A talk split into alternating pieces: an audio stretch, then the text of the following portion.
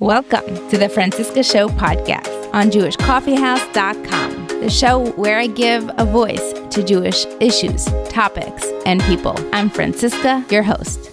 Welcome back to the Francisca Show. I am delighted to be back with a new episode.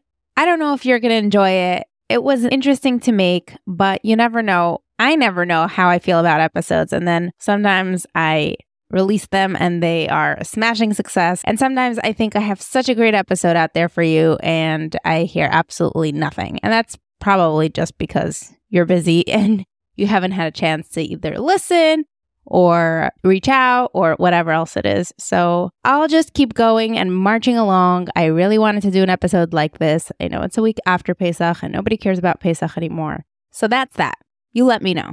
I do have a few things I do want to mention before we get started. So number one, last week I did not mention, but I do want to make a moment out of the tragic loss and terrorist attack with the D family on Erev Pesach. It took us all by shock, and I should have mentioned something on last week's episode, but I haven't. The episode on Orthodox Conundrum with Rabbi Scott Kahn and Rabbi Wildes, who we also had on this podcast, really sparked something within me, and I am in a position where I should be addressing and talking about things, even if I was offline for a little bit and just away from my regular post. I do want to take a moment and just remember the members of the D family who were murdered brutally just for being Jews, just for living in Israel on an Erev Pesach. So it's been really nice to see all the beautiful and inspirational projects that started and were inspired by this horrific tragedy. And one of them is a weekly, maybe just for the Sfira Omer time, but it's a Pirkei Avos in memory of the D family by Hanala on the weekly squeeze. So check that out. Another thing you should know, I actually had episodes scheduled for this week before I went off for Pesach, which was the first time I took off from this podcast in a while. I know I said I took off when I had my baby, but I was really working the whole time. I did prepare a lot in advance, but there's always stuff that comes up and that has to be dealt with to keep the show going. And Pesach, I actually took a break, so it was really nice. The episodes I pre-recorded to release after Pesach somehow all got canceled. My guests requested not to release the episode. The person I was scheduled to do an interview with also had to reschedule. So I was scrambling for episodes last week. I was thinking to myself, you know, maybe I'm done. Maybe we've exhausted all the topics. People are just done talking. I was posting away. I probably scheduled 10 to 15 interviews in the last week. So we are good to go for the next couple of months. I know people aren't into sharing, you know, not failures, but their moments of being stuck. And people just view others who put on a production, someone like me. My show is a production. I edit a lot of stuff out. But I will share, I have been in a little rut last couple of months, and I've been thinking of what's next for me, what does the world want from me? What should I be focusing my efforts on next? What helps me get up in the morning, work-wise, work-related?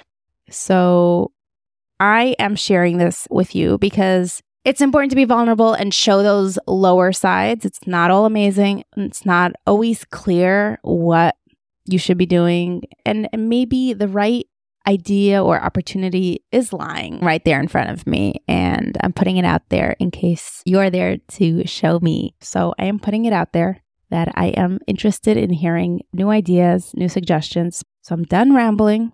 I hope you enjoy this episode. Thank you again to everyone who submitted such nice feedback. Oh, we actually have some more feedback for you guys. Hold on. So last week's episode actually brought in some really great feedback. And today I'm remembering to mention it on the podcast. So here's something I want to read to you. I loved a very informative episode focusing on healthier language and approach for our girls and their body image. I was concerned, though, with the parting message about being okay with, quote unquote, fat bodies. While I don't discriminate and wouldn't be opposed to a heavier girl dating my son, I would be concerned about health issues, which oftentimes are related to obesity. I would love to be able to impart a message to my daughter which supports her body image at whatever weight, but also warns against the health issues which can creep up with obesity. How do we teach both sides without hurting body image and not endorsing obesity? Hope this makes sense. So I like this message and I wanted to include it in here. So I love your messages. Keep sending them. It helps create ideas and topics for future episodes and create space for these conversations. So I appreciate it very much. I also enjoy it and it's helpful. So without any further ado, let's get started. This is The Francisca Show on the Jewish Coffeehouse Network. Welcome back to The Francisca Show, France Dance. Today with us, we have the co-founder of the Passover Program Reviews Facebook group and PassoverListings.com. Welcome, Doni Schwartz. Thanks so much for having me, Francisca. So I know we're hitting almost a week and a half post-Pesach, but you convinced me that people are still up and arms about Pesach programs and the reviews are coming in. And there's lots to talk about. So you got me, and I've been wanting to do something like this for over a year. So I'm excited to be doing this. Yeah. Pesach is, it's one of the biggest holidays out there. And it's one of the longest holidays out there, right? Over, 9 to 10 days, with a Chol HaMoed break in the middle. And people finally, are starting to get back from their destinations, whether it be in Europe or in Mexico or the United States or in other countries, and now talking about how their experience was on these beautiful Pesach programs.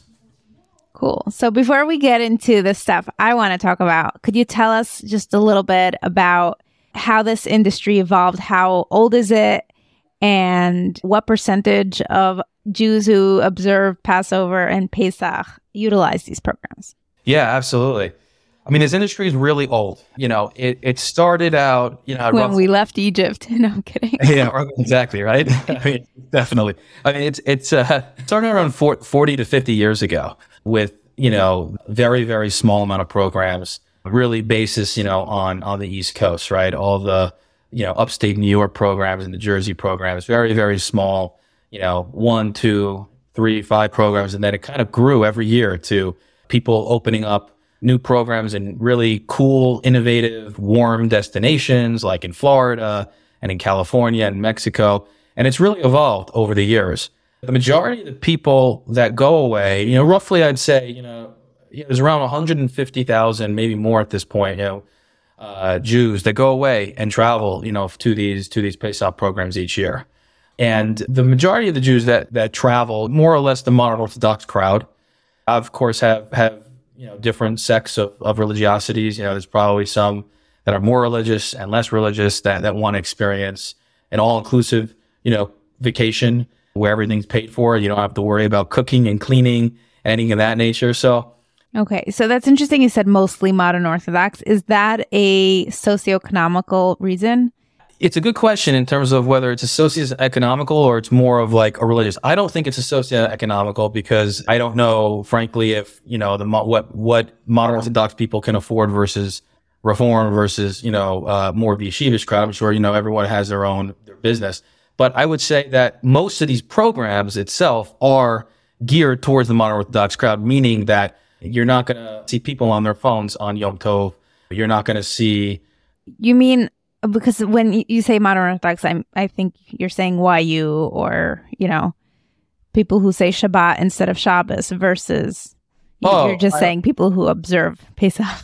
Yeah, sorry. Well, when I say modern Orthodox, just because, it's so funny these days, like when you say the word modern Orthodox or conservadox, like there's so many different definitions of that, to your point. When I'm talking about more of like people who, the majority of the people who go away are people maybe who, who observe kosher and strict kosher and Shabbat and Yom Tov, right? Okay. Where they're not driving on Shabbat or Yom Tov. But again, it's for everybody. It's not only for, the what I'm calling as the modern Orthodox crowd. There are a lot of people who go away that, on these programs that are not as religious or more religious. So And there's programs geared to all different sects of religiosity too, right? There's three to five programs out there that are much more geared to much more of yeshivish, black hatter type of crowd. And there's more programs that are much more modern where, you can go into the dining room with a bathing suit, right, on Yom Tov, and that's okay. And no one's going to, turn their head and give you a look.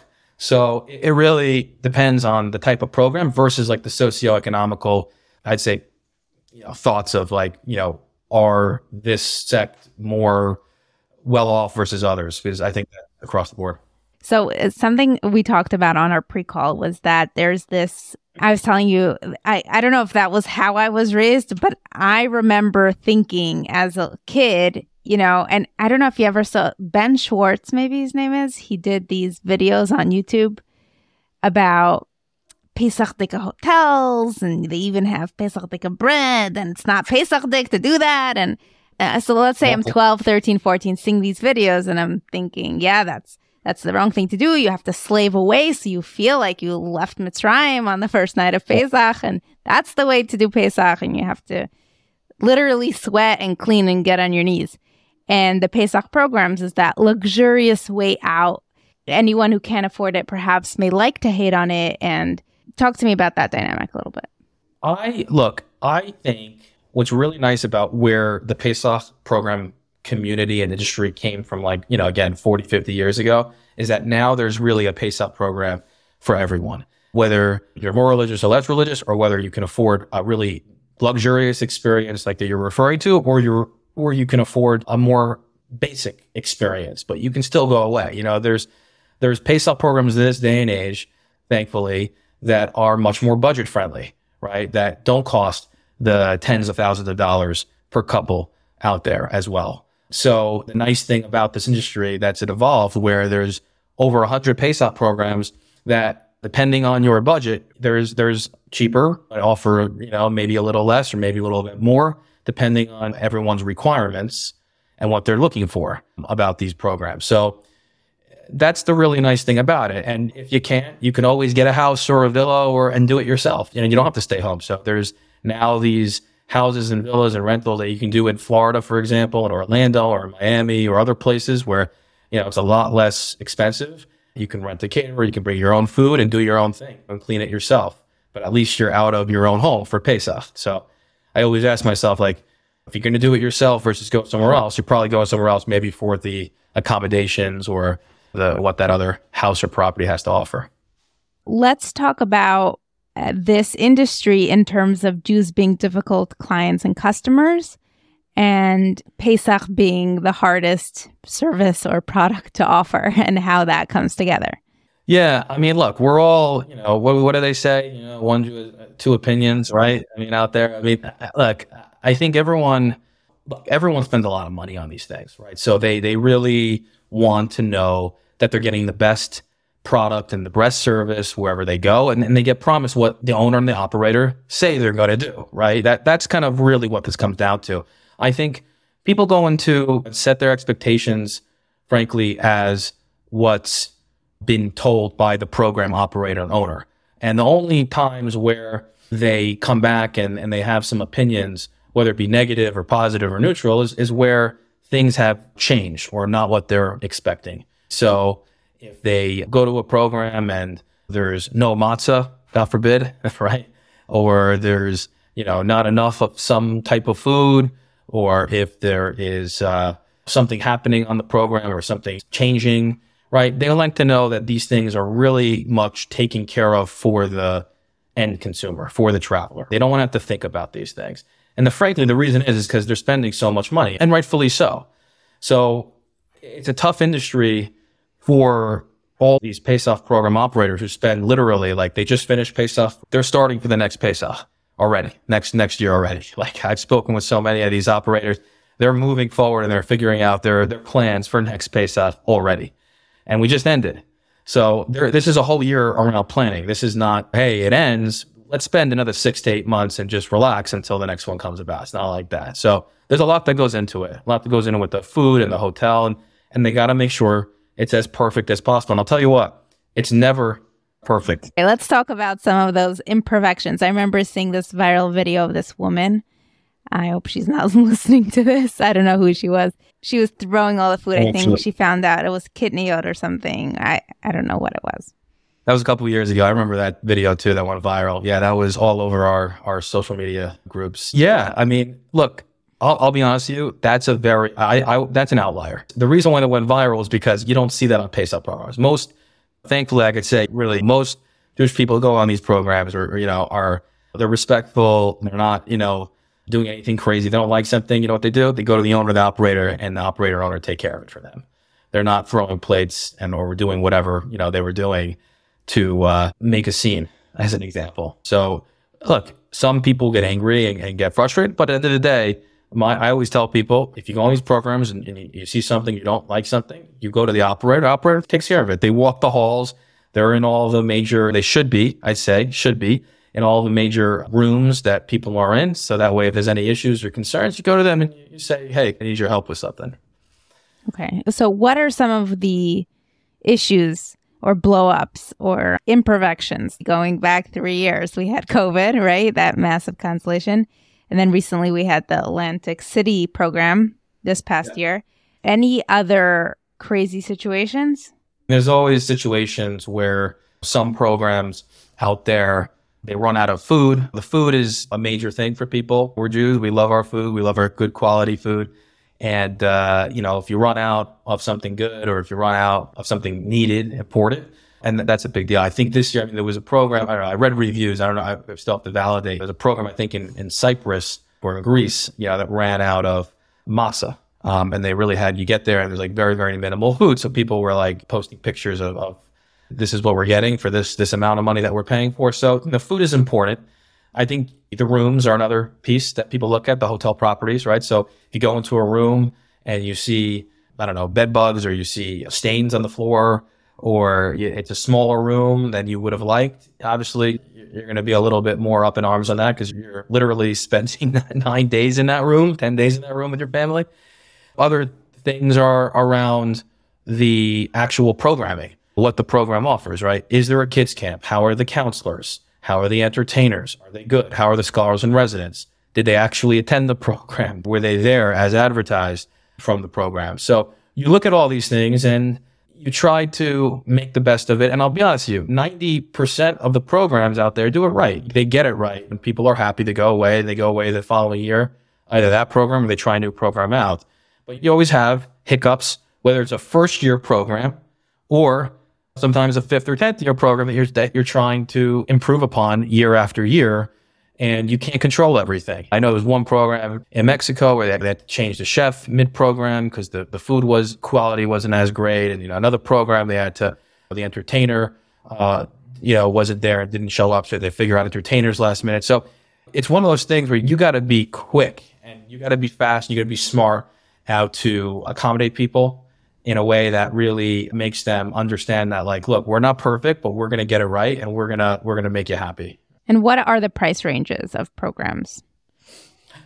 The European programs are always cheaper than the American and Mexico programs. That's why is that? My opinion is because they serve less food, maybe? They do. Than Americans. They do. They definitely serve less food. Actually, some in Europe actually getting much more extravagant and trying to be more on the, like a little bit more the American style of programs. But you're right. Less food, less extravagant. Look, most of the people go to Europe, they don't go for the food. They go for the excursions and the culture and the traveling. They don't, there's that, that's their expectations. They don't go for that reason. But the pricing in Europe per couple, you're getting it around like 4,000 euro per couple. You can get up to like 4,000 to 8,000 euro per couple in Europe. In America and Mexico, you're looking more at the low end, probably around like the 6,000 per couple to 18,000, 20,000 per couple. So there's a huge, huge range of programs that start at more of the 6K to 20K. And similarly to other Jewish institutions and programs, the reason things cost so much is because you need so much staff and you need to pay for all that staff, right? I mean, yeah. I mean, look, there's staff. Remember, you got to put down tons of money up front, months in advance, before you even know if you're going to sell out to the hotel.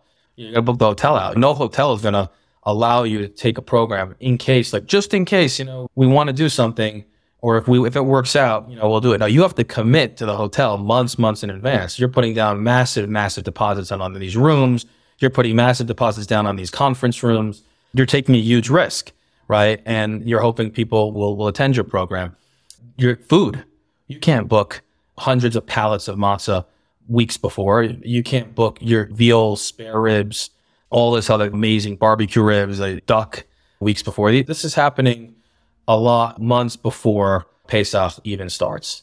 And those are really the two largest costs to program operators out there, and outside entertainment and even staffing, frankly. I mean, staffing is expensive, but staffing was based on the number of people you have in the program, frankly. What information do you have on yeshivish programs besides for they have to be dressed in a new outfit for every social location? It's funny. Well, there's like a handful of yeshivish programs out there that are geared more to the right-wing yeshivish community.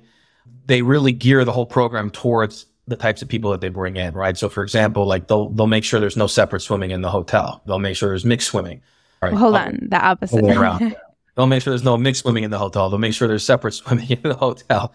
They'll make sure that even the kashrut is like super strict, blessed by the strictest rabbis out there to ensure there's no questions whatsoever about any kashrut whatsoever. And they'll make sure the speakers and entertainers are much more geared and focused to the yeshivish crowd. They're not going to have the modern entertainers, singers, and comedians that maybe will, be a little bit more chill or inappropriate, I'll say it, right? Than the actual people who would kind of be geared to more of like a family-oriented type environment per se, maybe, or more yeshivish, religious. KMR is a program out there that's geared more to the yeshivish crowd. You got Gateways out there that's more yeshivish. Pesach Luxury, again, more religious yeshivish crowd. So you do have tons of programs out there. Tor+ is another one geared more towards the religious crowd too. So yeah, what's nice about this industry, it covers the spectrum. Regardless of who you are and what that person you are, what you do practice-wise in terms of Judaism, and hopefully what budget you have, there's something for everyone. That's what it's turned into over the years. Do the more yeshivish programs ever say no to guests because they might not be from enough? No. They don't. What they do is they're very open and honest about who they are and what type of crowd they have. So, and by the way, that doesn't go only for the yeshivish programs, go for every program. Here's the type of crowd we have. Here's what we offer. I want you to know that we only offer separate swimming. Is that something you'll be interested in? And that's how they advertise it too, out there as well. If someone wants to go to their program that's mixed swimming, they may not go to their programs, but they'll be open and honest about it. They're not going to just because the worst case scenario, Francisca, is like someone comes, has a terrible time, and then posts how terrible it was and say, hey, this wasn't disclosed to me. And then they lose that person for the following or lose other people, right? You have to be completely transparent. It's got to why our group and site exists to really showcase these programs exactly how they are, as opposed to, frankly, sugarcoating what people want to see. This is where segregation and being different and exclusive comes into play. Yeah. Do most people go as couples, or are these programs filled with like bigger, massive families that bring, their children, their children's children, etc.? It's a complete mix. I went in a program, Lasco Getaways, which really was phenomenal this past year. It's out of Aventura, Florida. And they had big families, like I'm talking about like 50 people, and they had a couple. And they even had singles on the program. And a lot of programs have singles. Some programs, by the way, are geared towards singles. But I'd say the majority of the programs out there are a mix. I mean, you're going to have big families that go away. You're going to have families that are a family of 5, family of 10, family of 2 that go away, or couples. So it's really, it spans the gamut. It's not one or the other. But there are programs that are and do advertise themselves as, hey, if you're single, we are going to have like a shopson, a matchmaker here to kind of like help out the singles. So this is geared towards singles. Now, is their whole program singles? Absolutely not. But they may have like a group of 50 singles or 20 singles or 30 singles, which would be cool for people who really want to find somebody. These Pesach programs are a really nice opportunity for them to find somebody that maybe they wouldn't find otherwise, because these programs enable that thinking. Yeah, it's an 8-9 day speed date event. Right. It's funny. Talk to me about the funny stories out there? What are some of the reviews that are worth mentioning from this past year or of all times? I'll tell you from my experiences. I went to Lasco Getaways in Florida, and I'll tell you, like, my best time experience was seeing this, right? Imagine this. Picture this, right? Close your eyes, open your eyes. You're in a ballroom, okay? It's the Seder, first night of the Seder. And in this ballroom, there's probably 1,300 people, 1,000 people. And again, some of these programs have private Seders, so you can kind of be exclusive if you want. Other than that, you're kind of in a public forum and you're doing your own thing. So imagine every table is having their own Seder. Most people never experience this because you're at home with your family and you're having one Seder. But when you're, when you're looking around during a little bit of a break and you're seeing different people's customs, so you're seeing a table of 10 put on costumes and running around with leaves hitting each other and doing some really cute things with their kids and grandkids. And then you're seeing another table, literally they're all on chairs screaming and chanting and yelling. Then you see another table, really into it, just kind of getting into it, the ruach and the spirit of Pesach. And then you see another table just kind of potentially skipping to Shulchan Aruch and the dinner.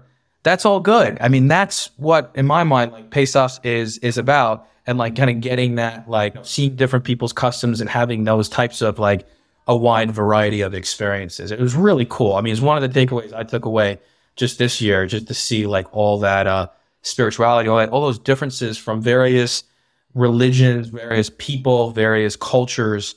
It was really, really amazing to see. I feel like we're missing some good stories or something. I just need a couple more.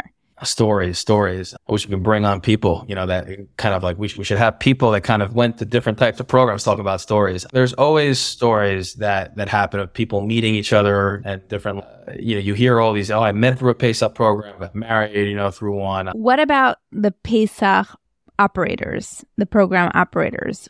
Do they make a lot of money on these programs? The truth is, I don't know what everyone makes, because there's different costs to everyone for every single program. But I'm sure they do well, otherwise they wouldn't go through there's a lot of work here to be done all year round. It's an expensive, program, right? Expensive, for the customer, but it's also expensive for them to put on the program. So, I don't know if they're coming out with X or Y, but I assume they, they do well because it's a lot of effort, a lot of time to taste and anything like that. Hopefully they come out with a nice amount to kind of put towards the next year and make and improve it and improve upon it. Most people go away. They want to see these things continue to improve. And so the guideline out there is, again, if you're paying a little more, a lot more, there's more amenities. There may be some more programming, maybe some more different things that you wouldn't have maybe on something that's a little bit less expensive. Maybe the hotel's nicer, maybe the food's nicer. And sometimes that's not the case. Sometimes you go to a program, you're like, oh my God, why did I spend this amount on a program? I should have spent less, but the same amount, because I would have had a better time here. But you never know until you go, and that's why reviews are important. You got to find out from real people how the food is and how the programming is and entertainers and all the details. Okay, let's talk about food for a little bit. Were there any kashrus or Pesach issues that come up? I know a lot of people do not eat outside their home on Pesach, so trusting someone else or someone else with so much money on the line with their restrictions, with their religiosity levels. Yeah, 100% of these programs have mashkichim, mashkiachs on these programs, checking the food, checking the kashrut at every meal. I mean, the program I went to, I had 13 mashkiachs, wild, and they had different hours, and they had, they were working very, very hard to make sure that everything was 100%, no issues with the kashrut and legitimate, right? Most programs have more than one, mashgiach, making sure they're following the guidelines and the staffs are following the guidelines. So when you go on these programs, I mean, that's what you're trusting, right? Now, whether or not that's the case, that's still to be determined. Well, have there been issues? That's my question. Oh, yeah, of course. I mean, every year there's issues of of someone who sees something that's not kosher for Passover, and again, when I say issues, very few. You're not going to find many of these, but sometimes you'll find something that's not kosher for Passover, or sometimes you'll find something that has milk and meat, in the same room, which is fine, but you have to be careful with that type of stuff. Do people really want milk and meat in the same room, And that, and by the way, I mean, these are the questions you have to ask before you go on a program, right? Because that's what's going to determine whether or not you go or stay home or go somewhere else, right? So that's the digging and the research that you have to do in terms of feeling comfortable. But in terms of the food, I'd say, you know, 99 to 95% of the programs do a really good job at ensuring the credibility of the kashrut and that the kashrut is really above standard. Okay. And do people complain about unhealthy food or not enough healthy food? Do programs get categorized in that sense? Yes, absolutely. I've heard that there's like some programs, they don't have like as many healthy options. They don't cater sometimes to the vegans or the gluten-free, you know, folks who eat that. I've heard programs that kind of serve the same food every meal. I've heard salmonella stories. I've heard it all, you know, from everybody. So yes, to answer your question, there's always, you know, programs that could have, you know, offered more healthy stuff, but most programs try to have a variety for every single person, right? So like, for example, a good example of this is before programs happen, these operators ask, they try to find out of the 200, 500, 1,000 people they're having, who are these people? Are these 50% vegans? Are these 50% Syrians? I'll give you an example. You know, there was a program out there that are geared only for the Sfardim versus Ashkenaz. So they're going to have an only kitniot only program, right? There was a program in Cancun that said, you know what, I'm going to have a kitniot only program for Sfardim, or by the way, Ashkenazim who don't care about, you know, or not care, but who are okay with kitniot, with eating kitniot on Pesach. All good. Where there's other programs that say, you know what, I'm going to have a kitniot program, but I'm also have a non-kitniot program. They kind of mix it. So some of my, you know, restaurants out there will be kitniot only, and others will not. And I'll have a mashgiach focused on the kitniot only, and I'll have a mashgiach on the other side. So it really, you know, it really depends on the program out there. But programs try to cater to everybody, and they try to do a good job is to find out who is coming on the program before it comes, right? So, you know, if they find out 80% of the people one year are vegan, they're not going to serve non-vegan, a ton of non-vegan options. They'll change it up. So they adapt very much every year, depending on who's attending their program. Tips for anyone who might be thinking of doing this for the first time, or they had a bad time, or they had a good time and they want another good time. How do you use the platforms you offer? Yeah, I mean, look, I always tell people, right, find out where you want to go. You know, location is number one. Find out where you want to go, and then what type of program you want to go to, and what your budget is, right? From that, there's tools out there like our tool, PassoverListings.com. You can find the program, you can find pricing, you can find reviews. You can go on our Facebook groups. There's a ton of Facebook groups out there. We have one, Passover Program Reviews, where thousands of people are talking about different experiences they've had. You always want to go to the people who actually attended the programs. You don't want to hear it from people who are affiliated with the program. I mean, it's good to hear it from people affiliated, but it's also good to hear it from people who've actually attended that are unbiased views about how really the food, the programming, the hotel, the entertainers really are. And there's forums out there on social media, on Facebook, on Instagram, and online to find that. The other thing I always recommend, because, you know, here you brought it up about this whole Atlantic City program that canceled the week before. You got to have, in this day and age, you really got to buy travel insurance. You know, these programs are really expensive, and I think people are a little bit, I think you really, it'd be nuts not to get some level of insurance that covers them in the event that something happens. Most of these programs, by the way, don't allow you to pay via credit card. They do it via wire and things of that nature for various reasons. What do you mean for various reasons? So what's the reason? So there's multiple reasons. I mean, number one, they need the money to put down deposits on hotels and food, right? So if someone's paying credit card, for example, if you're canceling, you know, they don't want people to cancel or, you know, on the credit card. They don't want people to kind of argue on the credit card to refund the money, because then, you know, impacts kind of what they're doing on their side.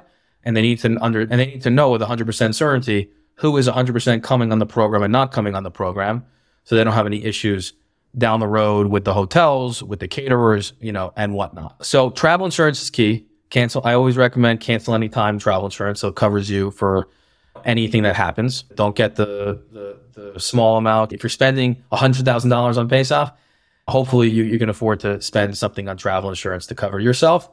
And during COVID, people who had travel insurance, they kicked in for them? Cancel anytime travel insurance kicked in. But a lot of people lost money or got a credit for the following year during COVID from the program when they got the money back from the hotel. So it was a very difficult year, you know, because every program shut down literally like a month before Pesach. And so they had to, you know, figure out what they were doing, what they were going to do for the guests that have already put down literally all their money and was ready to go. Luckily, it wasn't a week before, so they can make other plans or, you know, get their house in order that year. But that was probably the most difficult year in the Pesach program industry for not just the program operators, by the way, because every program operator lost their pants or skirts but a lot of customers felt the heat too. They didn't get back 100% of their money. But most people did get most of their money back or credit. From what I've heard, a lot of programs were able to provide credits for the following year. Yep. And then give back a certain amount, you know, whether it be 50, 70, 80% of the money that they put down. In some cases, 100% of the money. I think there were very far and few programs that just weren't able to pay back anything. And in some cases, it wasn't even their fault because, as I mentioned earlier on the podcast, they put down deposits already on the hotel and the caterer. So if they can't get the money back from the hotel, how are they going to pay back the money? Like, it's a kind of a chicken and the egg situation over here, and it's very difficult to manage. We couldn't complete this episode without talking about the publications like Ami and Mishpacha that are largely supported by the Pesach program industry because of all the ads, right? Yeah. It's funny how on one hand, it's so judged, and this is the aspect of like the fromest of publications where they censor everything and anything. They're also the most materialistic in terms of what they're advertising. So you're saying some of the more religious publications out there are advertising maybe some more of like the materialistic travel programs? You're saying? A society that's so holy is also so materialistic in that sense. Publications, just so you know, I mean, they're very difficult to... I know a lot of the editors of these publications, and, you know, I mean, in this day and age, as you know, everything's going digital, right? Things are... people, you know, the millennials, all these folks, they're all online. You know, they're all searching online. Who reads the paper? I mean, look. Shabbos, you don't have access to the internet. Exactly, right. Exactly. The people who read the paper are people who on Shabbos, they're opening the paper on Shabbos right after their meal or before they get, you know, while they get their coffee and reading the paper. And you know, and that's the group that's going that road. And, you know, I don't know the financial, economical situation with these publications, but the advertisers that they have for Pesach are, you know, thank God, big advertisers enough to kind of hopefully hold them out throughout the whole year, right? To kind of continue going. It's a difficult, I'll be like you said, Francisca, I think it's a difficult situation, right? Because to your point, there are definitely, you know, religious, ultra religious publications out there that showcase maybe things that their audience may not necessarily want to see, but they need to do it for themselves. And I think everyone sometimes sacrifices things as little as possible, hopefully, but it's definitely an interesting point that you brought up, right? In that sense, that how true can you be towards your audience with knowing that there may be, you know, other factors that come into play to keep you afloat. And is there keeping up with the Joneses or the Cohens? Are people going these programs who can't afford them, who are not able to pay tuition for their kids? Is this possible?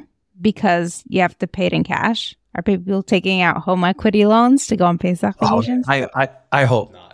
Let's just say this. I really hope they're not taking out home equity lines to go on Pesach programs. And look, we gave away a free Pesach program this year to one lucky couple. But I'll tell you, I don't think people should take out home equity lines. It's just my opinion. You know, if you do, you do. But I'll tell you, there are programs out there, and there are Chabad Pesach programs that offer highly discounted rates to people who need them. And there are, I know there are programs personally that would give a special rate to people who, for example, like I remember a couple of years ago, it was really unfortunate. This woman lost her husband, and she's had a really, really difficult year, tough year. And I think she came to us and said, "Hey, can you help us get on a program? I really want to go with my children." And it was valid. It was validated. And you know, the program that she went on gave her a very special right to allow her to experience a beautiful Pesach. Is that very common for people to ask for breaks? It's not common because when you think about it, like, it's very difficult to ask for a break, right? Well, because I just saw, well, first of all, people are doing it all the time if they need breaks for every bill they have. I saw someone posted in your group, stop asking for breaks because you're going to be getting less at your program by doing that. So I think that was a different scenario where it was like people asking for breaks to get a break, not because something happened, you know, in their life. You know, I'm talking about more of like something that, you know, unfortunately, like there was a tragedy and they're asking for a break. But look, do people ask for discounts? Let's get to the other piece. Like, as you know, that's what general. I meant. Discounts. Yeah, absolutely. People ask for discounts all the time. And I'll be honest with you, these programs, they're very good. They know what they're doing. So what they do is they have early bird specials right up front, and that's a break, that's a discount. And then they have specials a little later, and they have specials a little later. And then the last month or two, they're not, you know, they're not trying to sell out. Exactly. Yeah. I mean, yeah, they're trying to sell out. They would give a break if they need to, a discount if they needed to sell out. But at the majority of the time, these programs sell out. And also, at that point in time, They need to know how many people they're going to have for Pesach, for the food and everything. So it's not like they can kind of say, hey, you know what, I'm going to have an extra 500 people and give everybody a discount. They can't do that because then they'll shoot themselves in the foot with everything else that they have to perform during Pesach. At the end of the day, you know, it's like a lot of people say you get what you pay for. I do believe that's the case based on, frankly, not just me saying it, but like people saying it and people going away. Hundreds of people have gone away to programs that cost $6,000. And programs that cost $20,000 per couple. They're very different. They're different in many ways. And by the way, for the record, I want to say something.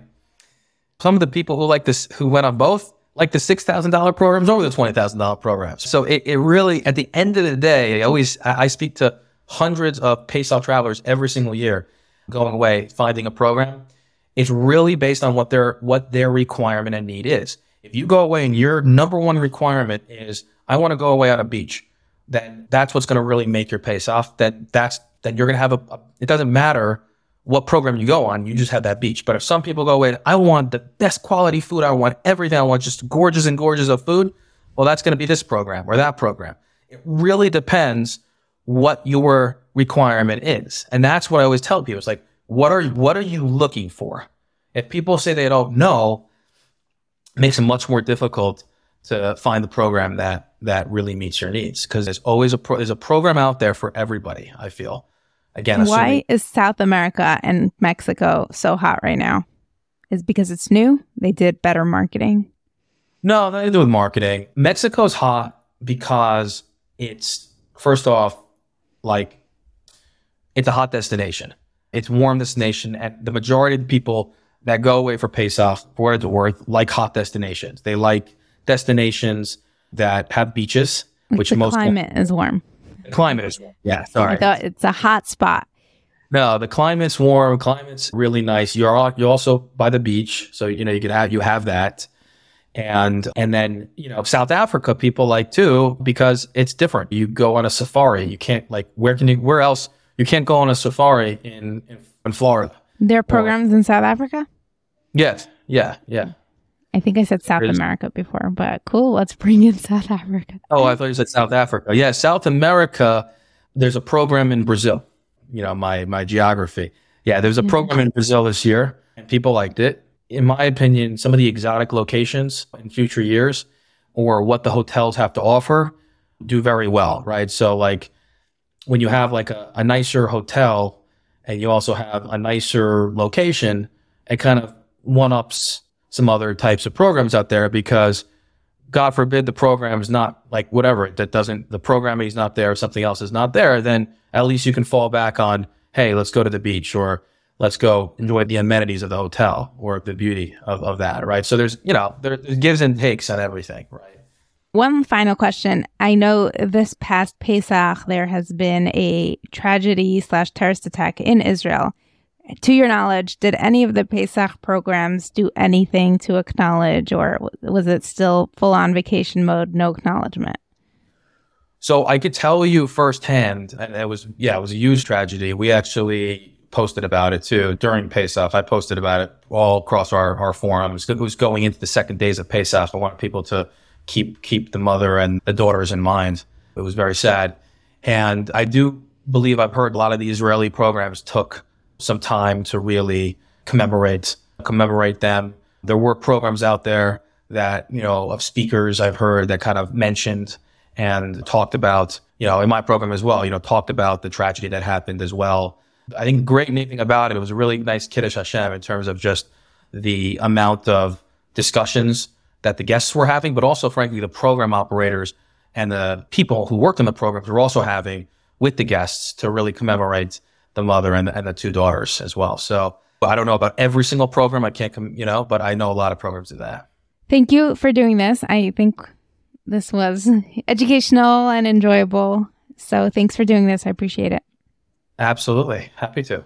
And do you have any connections for early bird discounts? Do you hook people up, or you're just the platform that connects people to programs? We're just the platform that connects people with programs. We give a lot of advice, free advice to customers. In the event that we're able to help people out with deals and early bird specials, we do. But I'd say the majority of the things that we do is we're a resource tool for people looking for reviews and programs in a one-stop way. And not just for Pesach, by the way, for Shavuos, for Sukkot, for summer, for winter, all throughout the year, right? So if you're looking for a program, you can check out PassoverListings.com or the Facebook group Passover Program Reviews to find various programs for Pesach and, again, throughout the year as well. Awesome. And it's volunteer-based, or you have sponsors? We have sponsors. Okay. Thank you so much. Thank you for listening until the end. If you think it was really rude of me to say that, I don't know if episodes sometimes are good or bad. The mere fact that I'm doing an episode with someone means that I already see something in it. I just never know how it's going to turn out. Anyway, I appreciate your messages. Feel free to join the WhatsApp discussion group. Please share this podcast with your friends and family members. Check out the other podcasts on JewishCoffeeHouse.com. And I'll see you next week with an episode on From Fashion.